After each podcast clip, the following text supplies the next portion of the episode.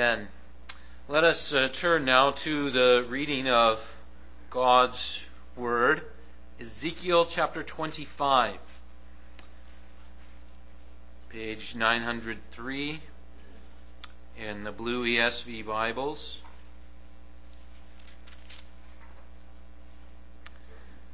We'll read the 17 uh, verses of Ezekiel 25, and then we'll uh, jump forward to the last four verses of chapter 28, which the uh, the verse count is not inspired. The verse numbers were added later, but the section of Ezekiel chapter 25 through 32, uh, there's 97 verses before 28 verse 4 and there's 97 verses after 28, verse 6. It's, it's these three verses right in the middle which speak directly to the people of Israel, the exiles that Ezekiel was actually among, and they speak to us of the purpose of chapter 25 and, and of everything else in this section. Okay. So we're going we're to read Ezekiel 25 and then we're going to jump forward to that, that little purpose statement in the middle, those three verses at the end of chapter 28. But let us begin our reading at chapter 25, verse 1. The word, the word of the Lord came to me. Son of man, set your face toward the Ammonites and prophesy against them Say to the Ammonites, to the Ammonites, hear the word of the Lord God. Thus says the Lord God, because you said, Aha, over my sanctuary when it was profaned, and over the land of Israel when it was made desolate, and over the house of Judah when they went into exile. Therefore, behold, I am handing you over to the people of the east for a possession, and they shall set their encampments encampments among you, and make their dwellings in your midst. They shall eat your fruit, and they shall drink your milk. I will make Rabbah a pasture for camels, and Ammon a fold for flocks. Then you will know that I am the Lord. For thus says the Lord God, because you have clapped your hands and stamped your feet and rejoiced with all the malice within your soul against the land of Israel, Therefore, behold, I have stretched out my hand against you, and will hand you over as a plunder to the nations, and I will cut you off from the peoples, and will make you perish out of the countries. I will destroy you. Then you will know that I am the Lord. Thus says the Lord God, because Moab and Seir said, Behold, the nation, the house of Judah is like all the other nations Therefore I will lay open the flank of Moab from the cities, from its cities on its frontier, the glory of the country, Beth Jeshomoth, Baal Meon, and Kiriathaim. I will give it along with the Ammonites to the people of the east as a possession, that the Ammonites may be remembered no more among the nations, and I will execute judgments upon Moab. Then they will know that I am the Lord. Thus says the Lord God, because Edom acted revengefully against the house of Judah, and has grievously offended it in taking vengeance on them. Therefore, thus says the Lord God, I will stretch out my hand against Edom, and cut off from it man and beast, and I will make it desolate. From Teman even to Dedan they shall fall by the sword. And I will lay my vengeance upon Edom by the hand of my people Israel.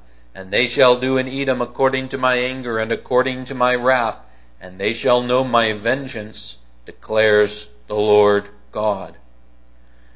Thus says the Lord God, because the Philistines acted revengefully and took vengeance with malice of soul to destroy in never ending enmity, therefore thus says the Lord God, Behold, I will stretch out my hand against the Philistines, and I will cut off the Cherethites and destroy the rest of the seacoast. I will execute great vengeance on them with wrathful rebukes. Then they will know that I am the Lord when I lay my vengeance upon them. And then let's turn over to chapter 28, this uh, little middle section where the exiles are directly addressed. And, and this is the purpose of, of everything around it because you know, many, some, sometimes the prophecies against the nations, it's, it's at least implied or, or sometimes more than implied that the prophets went out. Uh, there's mention of that for uh, Amos, for example, that he went out and he preached to the nations. We see that with Jeremiah as well, especially with the nations we just read about. He preached to them. But Ezekiel is, is a six month journey away. Who is Ezekiel speaking to? He's speaking to the exiles. And so the purpose statement is the statement that's directed directly to the house of Israel. And that's chapter 28, verse 24 to 26. And for the house of Israel there shall be no more a briar to pick or a thorn to hurt them among all their neighbors who have treated them with contempt. Then they will know that I am the Lord God.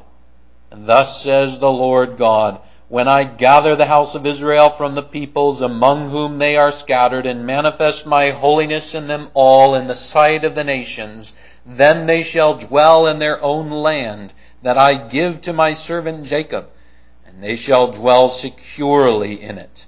And they shall build houses and plant vineyards. They shall dwell securely when I execute judgments upon all their neighbors who have treated them with contempt, then they will know that I am the Lord their God. So far, the reading. Dear congregation of our Lord Jesus Christ, in the New Testament, the apostle Peter once said these words, 1 Peter 4 verse 17. For it is time for judgment to begin at the household of God. And if it begins with us, what will be the outcome for those who do not obey the gospel of God? Judgment must begin with the house of God. And then it goes forth, and God's word speaks to all peoples. And this is the word of the Apostle Peter in one verse in 1 Peter 4, verse 17, and it's the general outline of many of the prophets. Certainly, it is the general outline of the prophet Ezekiel. For the first 24 chapters, the word comes, especially of rebuke, of the coming judgment, and of the need to repent, to the house of Israel. But now we have this section in the middle, and I think we might only spend two weeks in it, but uh, there's there's a lot going on. But I, I think we'll we'll try to just take it in two weeks. But there's this now there's this section in the middle from chapter 25 all the way to chapter 32, where uh, the gears change, and judgment has come upon Israel, and now here is the fact that God speaks against all the enemies of God's people. It's a, it's a thematic section. It's not chronologically in order with what comes before it and after it. Uh, chapter 25 doesn't give us a time marker, but it, but it gives us hints that it's written right after the destruction of Jerusalem. In other words, chronologically, chapter 25 is after chapter 33. And some of the other chapters give time markers, and, and they're even, uh, they're even uh, many years later. Uh, but uh, this thematic section, 25 to 32, addresses the nations that surround Israel. But not, as, as we said a minute ago, not, not directly, not in the sense that Ezekiel travels over there and preaches to those people. No, it's a word about the enemies of God's people, which is still being used to speak to God's people. It's that purpose statement at the end of chapter 28.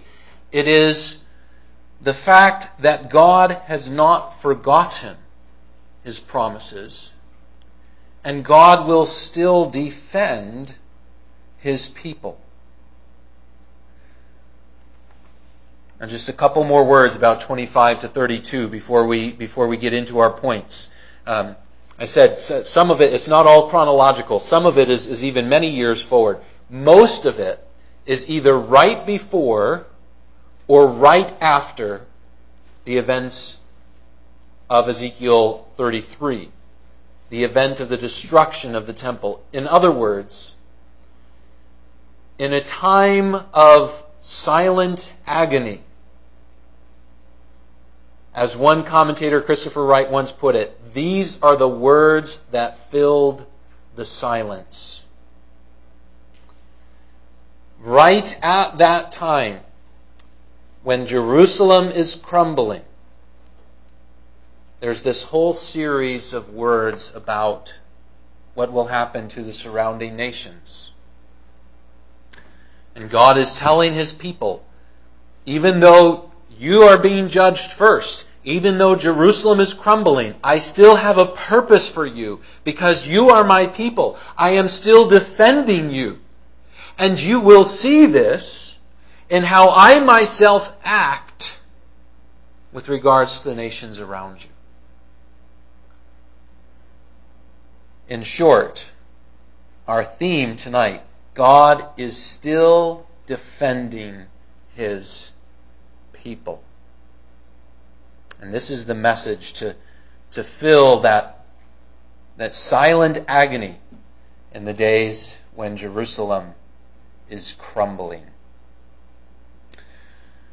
Well, we'll have four points looking at the, the four nations addressed. Judgment on the spiteful, judgment on the naysayers, judgment on the revengeful, judgment on the war mongers. Chapter 25 uh, begins with these near neighbors of Israel. Uh, each of the four nations uh, mentioned, if you stood on a high enough hill in Jerusalem, you could have you could have seen part of their land with, with the naked eye on a clear day.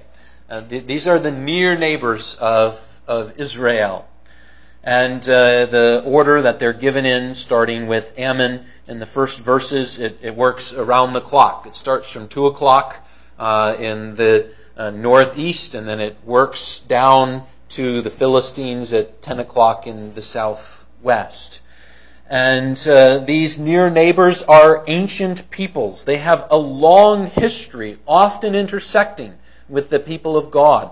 The first three are cousins of the Israelites. They have a history that starts before Jacob ever went to Egypt with his sons, a history that continued when the Israelites were coming back into the promised land, and a history that has had ongoing interaction in the centuries ever since. There have been some seasons of peace, but it has been a very rocky relationship. And uh, it is likely that Ammon and Moab are mentioned very at the very beginning because from the perspective of the exiles, those would be the first neighbors you would think about. Now, in order to understand that, we're gonna we're gonna walk through a few historical details, and then we're gonna kind of give an illustration of it so that we can, can we, we can grab hold of it. Okay. In the twelve years leading up to Jerusalem's crumbling down. The history between the Ammonites, the Moabites, and the people of Judah looked like this. In, in 598, 12 years before Jerusalem falls down, the Babylonians are, are attacking Israel and King Jehoiakim. Ammonites and Moabites joined the Babylonian army and helped to defeat the people of Judah. Now, what's the immediate relevance for Ezekiel and his fellow exiles? That's the defeat which led to their exile. They saw Moabites and Ammonites in the army that came in and took them out and brought them to where they are now. And so there's in chapters 25 to 32, again it's thematic. There's seven men, there's seven nations mentioned in total, which is a thematic number. It represents all of God's enemies. But it starts with the Ammonites and the Moabites. It starts with the people who marched in with the Babylonians to carry off Jehoiakim and Ezekiel and Ezekiel's fellow exiles. That's recorded in 2 Kings chapter 24. A few years after that, the nations of Ammon and Moab, together with the king of Sidon, the king of Edom, and the king of Tyre, all came to a council called by King Zedekiah where they all talked about how they could stand together against the Babylonians. Now, Jeremiah tells us uh, all about this, and Jeremiah 27 tells us how Jeremiah, you know, marched into that council of war and said, What are all of you doing? And he preached against all of them and told them that they should stop and, and desist. But they, they had this, they had this kind of, well, we just fought against each other.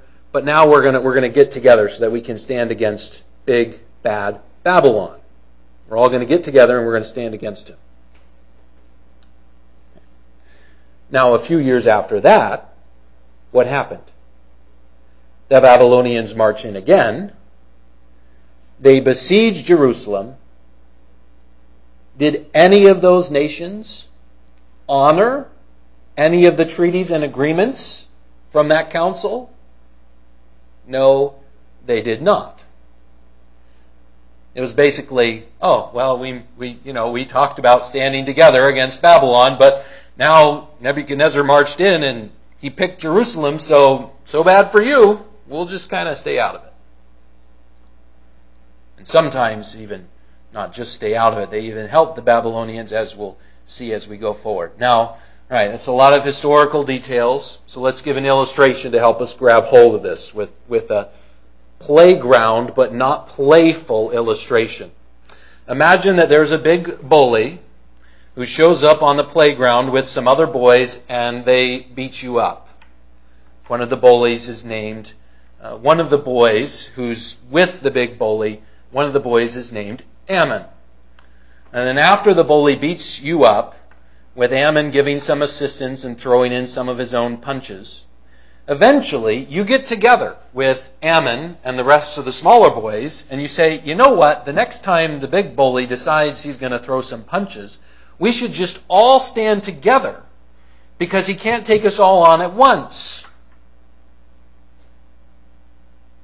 But then, the bully comes in again, and he comes to pick a fight again, and instead of honoring the agreement, Ammon just stands aside and mocks you, saying, Aha! You must just be getting what you deserve. It's the language of verse 3. Thus says the Lord God, because you said, Aha! over my sanctuary when it was profaned, and over the land of Israel when it was made desolate and over the house of Judah when they went into exile. Therefore. In other words, uh, even though they had just made agreements and had meetings together, when Nebuchadnezzar actually decided to march against Jerusalem, there was no aid. There was only a spiteful enjoyment of Jerusalem's pain. The Ammonites took pleasure in seeing God's people in pain. Now, this is perhaps why Ammon and Moab are listed first. These were nations very much on the minds of the exiles who were brought into exile by these people. And these were the people who remained in that land and mocked Jerusalem taking delight at its pain while it was destroyed. Now, now what is what is always essential in the Word of God? God God's Word certainly speaks about you know the, the pain of human on human sin, but what is what is ultimately important is what is your attitude against or for God. And uh, this comes out very clearly in in the description of Moab in verse 8. So now let's come to our second point judgment on the naysayers. Look at the end of verse 8. The Moabites say, Behold, the house of Judah is like all the other nations. In other words, remember what's the false theology of the day. The false theology of the day says each nation has their own God, and when one nation wars against other, it's, it's really kind of the gods warring against each other. And if a nation loses a battle, that means their God has lost the battle and he's not strong. And, you know, you, you maybe shouldn't worship your God if your God can't defend you in battle. Well, the Moabites are standing there, they're saying, ah, Judah's just like all the other nations. Their God is nobody. He can't stand up against the gods of the Babylonians. Who are the Ammonites and the Moabites? Well, they're, they're descendants of Lot. They're the cousins of God's people. Which means going back to the days of Lot, they have had some knowledge of the one true God. They have some working knowledge of who Yahweh is, of who the Creator God is, but they have largely rejected the one true God. They have worshiped their idols. And when Jerusalem falls, they follow the false theology of the day and they say, well, that must mean that Yahweh's defeated and, you know, our, our idols are still keeping us. Our, our, our capital hasn't, hasn't tumbled. They are the naysayers. They speak against who God is. Now, if we just put it that way, then, then we can bring it into the context of today very quickly. And there's, there's, there's all kinds of naysayers. There's people who think, you know, your religion should just do something for you, otherwise it's a useless religion. So they say, well, you're a Christian? Well, your religion doesn't do anything for you. You still get sick. You still fall into poverty. You still struggle trials. What, what, is, what, what good is Christianity to you? You're just like all the other people. Your religious crutch is no better than anyone else's crutch. You should just not have any God.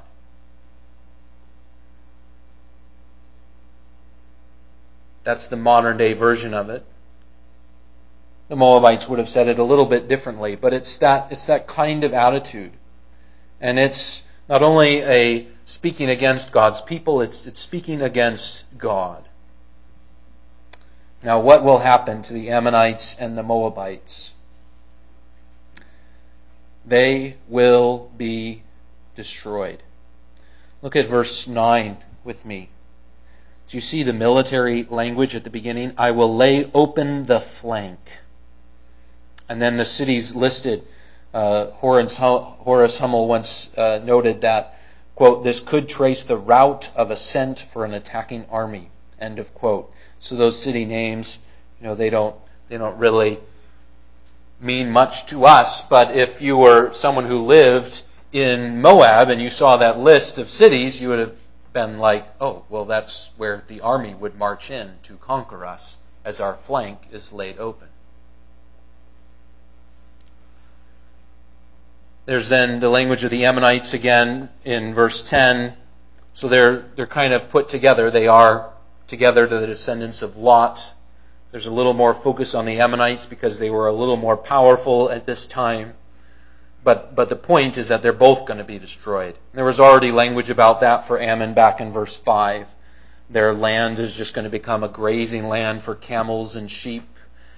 Uh, the end of verse 4, someone else is going to eat your fruit and drink your milk. You, you, you are not going to have your land. You are not going to have the fruits of your land. You are going to be destroyed.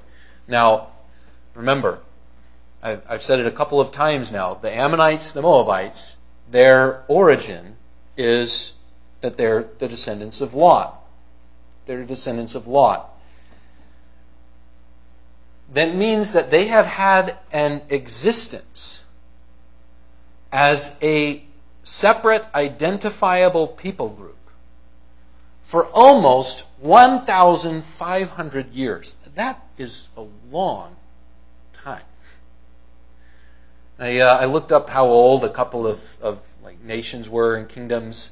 Uh, uh, Iceland is about 1,100 years old. If they go 300 years more, they'll almost catch up to where Ammon and Moab were at this point. That, that is a long time.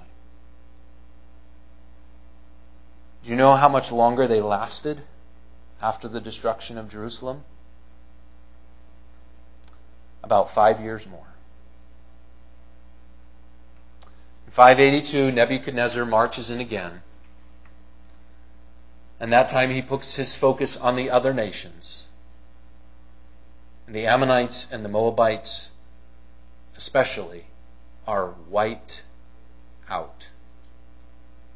And from the year 582 onward, they are essentially erased from the historical record never rebuilt the way Jerusalem was in any way. There's still a city called Amman. Well, we, we don't even know who it is that lives there. We don't, they can't, their descent cannot be traced in the same way. They're not the nation of the Ammonites. Only five, six years after the destruction of Jerusalem, these very old people groups are wiped out.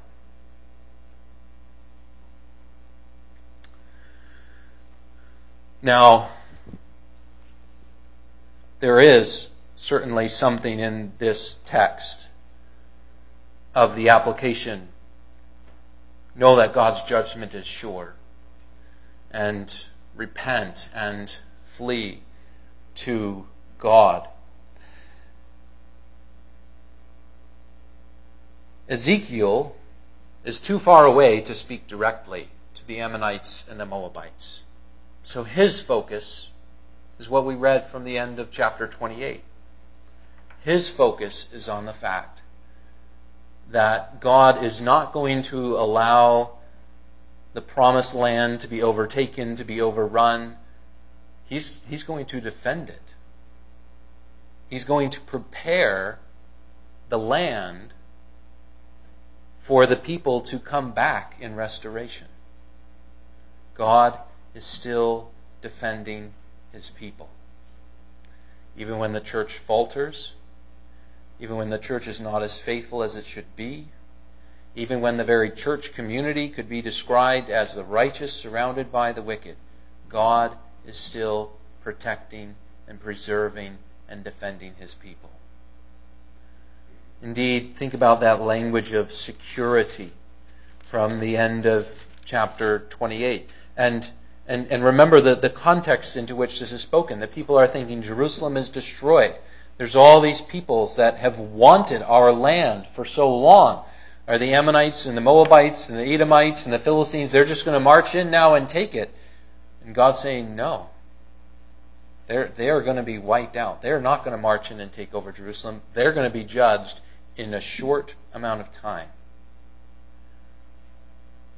There will no longer be a briar or a thorn among all your neighbors who have treated you with contempt. The language of verse 24. I am, verse 25, going to gather you.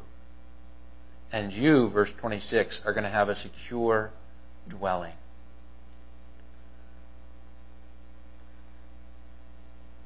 The plans of God for the security of God's people find their greatest fulfillment at the cross of Jesus Christ.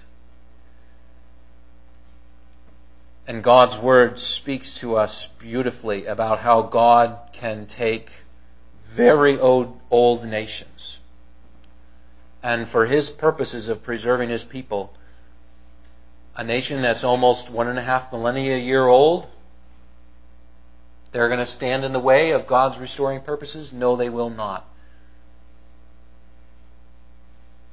Our sins is this going to stand in the way of God's working out salvation for his people? No, it will not. God is going to send his very own son to die for our sins.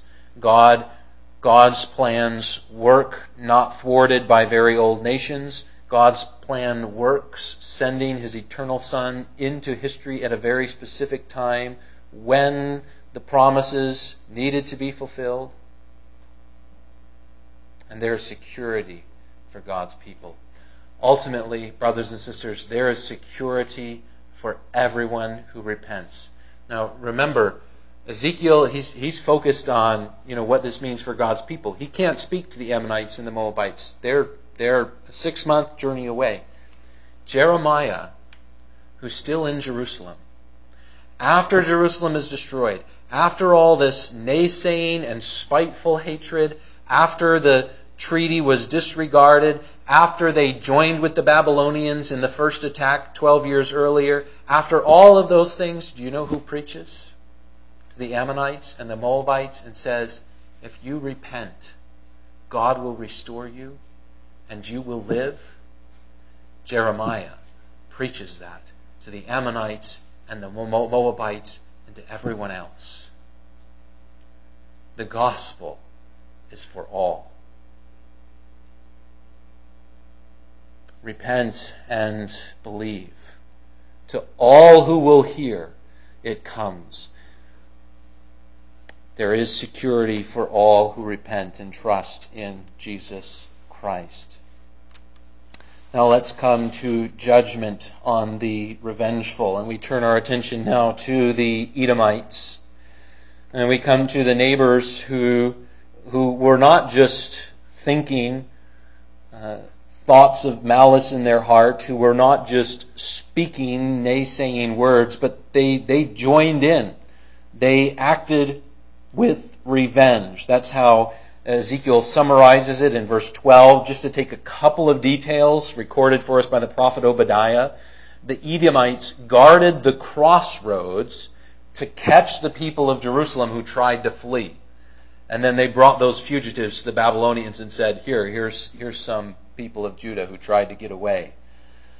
And then, after the dust settled, the Edomites boasted about how they finally had their opportunity to loot the promised land and to take possessions for their own. And so, uh, remember the, the bully illustration, which again is just it's just a, something to try to help us grab hold of all of these historical details. Well, if the Ammonites were the boy who laughed and said "Aha!" while you were being beat up again, and if the Moabites were the ones who taunted you, saying, Look how weak you are, you must deserve this, the Edomites are the boy who told the bully where you were when you tried to run away. And then after you were beat up, the Edomites are the ones who went to go steal your lunch. And who are the Edomites? Well, they're, they're not, they're not just cousins through Lot, they're closer cousins. They're descendants of Abraham and Isaac through Esau. And so we don't have this detail given to us exactly, but is their mind something like this? We're descendants of Abraham. Shouldn't the promised land be ours? Shouldn't that better land further away from the desert, better, closer to the, the ports and the, and, and the rich land, shouldn't that be ours? And now, after centuries of waiting, the Babylonians have come in and finally done our dirty work for us. Here, Babylonians, here's some of the here's some of the Israelites trying to escape. And here's our chance to finally walk in and loot Jerusalem.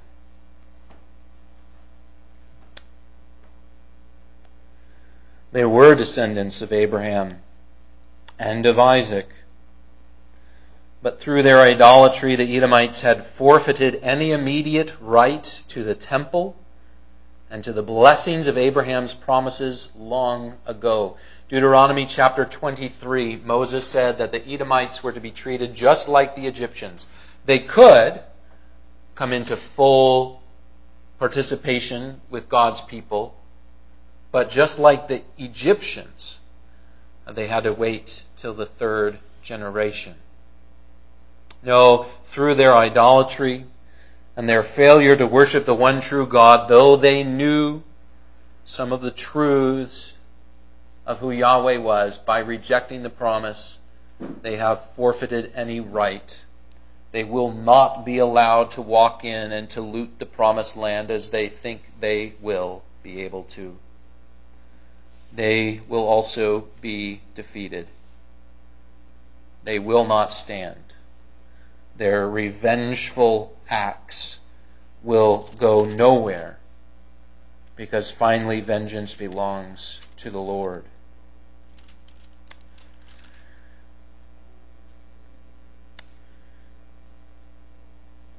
God's ways are not our ways. But know that God still protects and defends. And that God defects, protects and defends in the way that He chooses. Now let's come to our fourth point. We're uh, we're not um, we're not going to go into as much detail on this point. Just note that the Philistines are another neighboring enemy. They've actually uh, they've actually not been able to be as much of a thorn in the side because uh, ever since the time of David, they've suffered a great defeat, and they've not been the enemy that they were in the days of, of Saul but they still have uh, an ancient malice, a never ending enmity, it says at the end of verse 15. And though uh, they will not act it out in the same way as the Edomites, we have a description of the malice of their soul, which brings us back to the language that described the Ammonites earlier at the end of verse 6.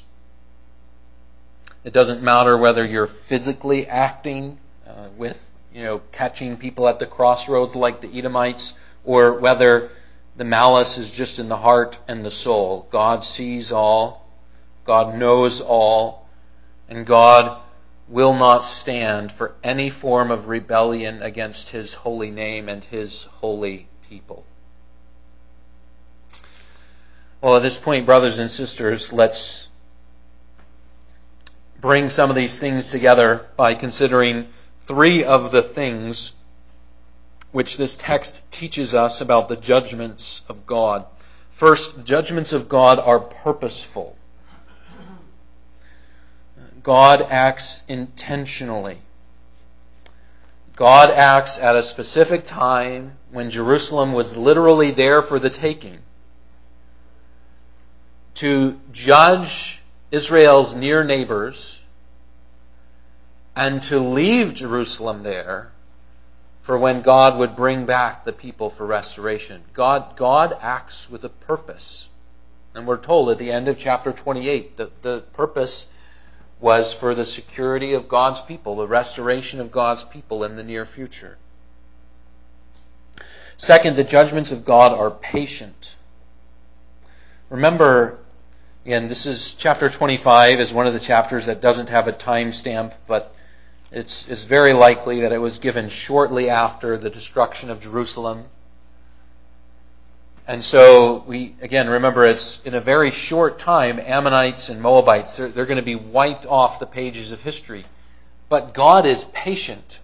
They have been a rebellious, idolatrous nation and people group from Lot forgetting Yahweh for nearly one and a half millennia. God is patient. God is not quick to bring the sword of judgment. Third, uh, and this is something we said just a minute ago, the judgments of God are all knowing. It doesn't matter if it's the overt actions of the Edomites or the heart attitudes where there's malice in the soul uh, verse 6 uh, and uh, verse 15. What, whatever the form of rebellion against God, God will know it. And God will bring just judgment. And so these, these truths come out on these pages. There is a warning against any form of rebellion against God. But finally, the purpose is that purpose of securing. God gathers, protects, and preserves a people for himself. That's the language of the Catechism as it summarizes God's care for his church, full of imperfect sinners, not always being the way it should be. God gathers, protects, and preserves for himself. Brothers and sisters, that is a truth seen in the record of God's dealing with his people before the time of Jesus Christ, even as it's something that we've seen borne out in the record of history since the time of Jesus Christ. God's salvation is secure, and God will preserve his people securely. Not always in the ways that we think it will happen. Not always with the timing that we think, you know, why was it, you know, five years after this, after waiting for nearly 1,500 years?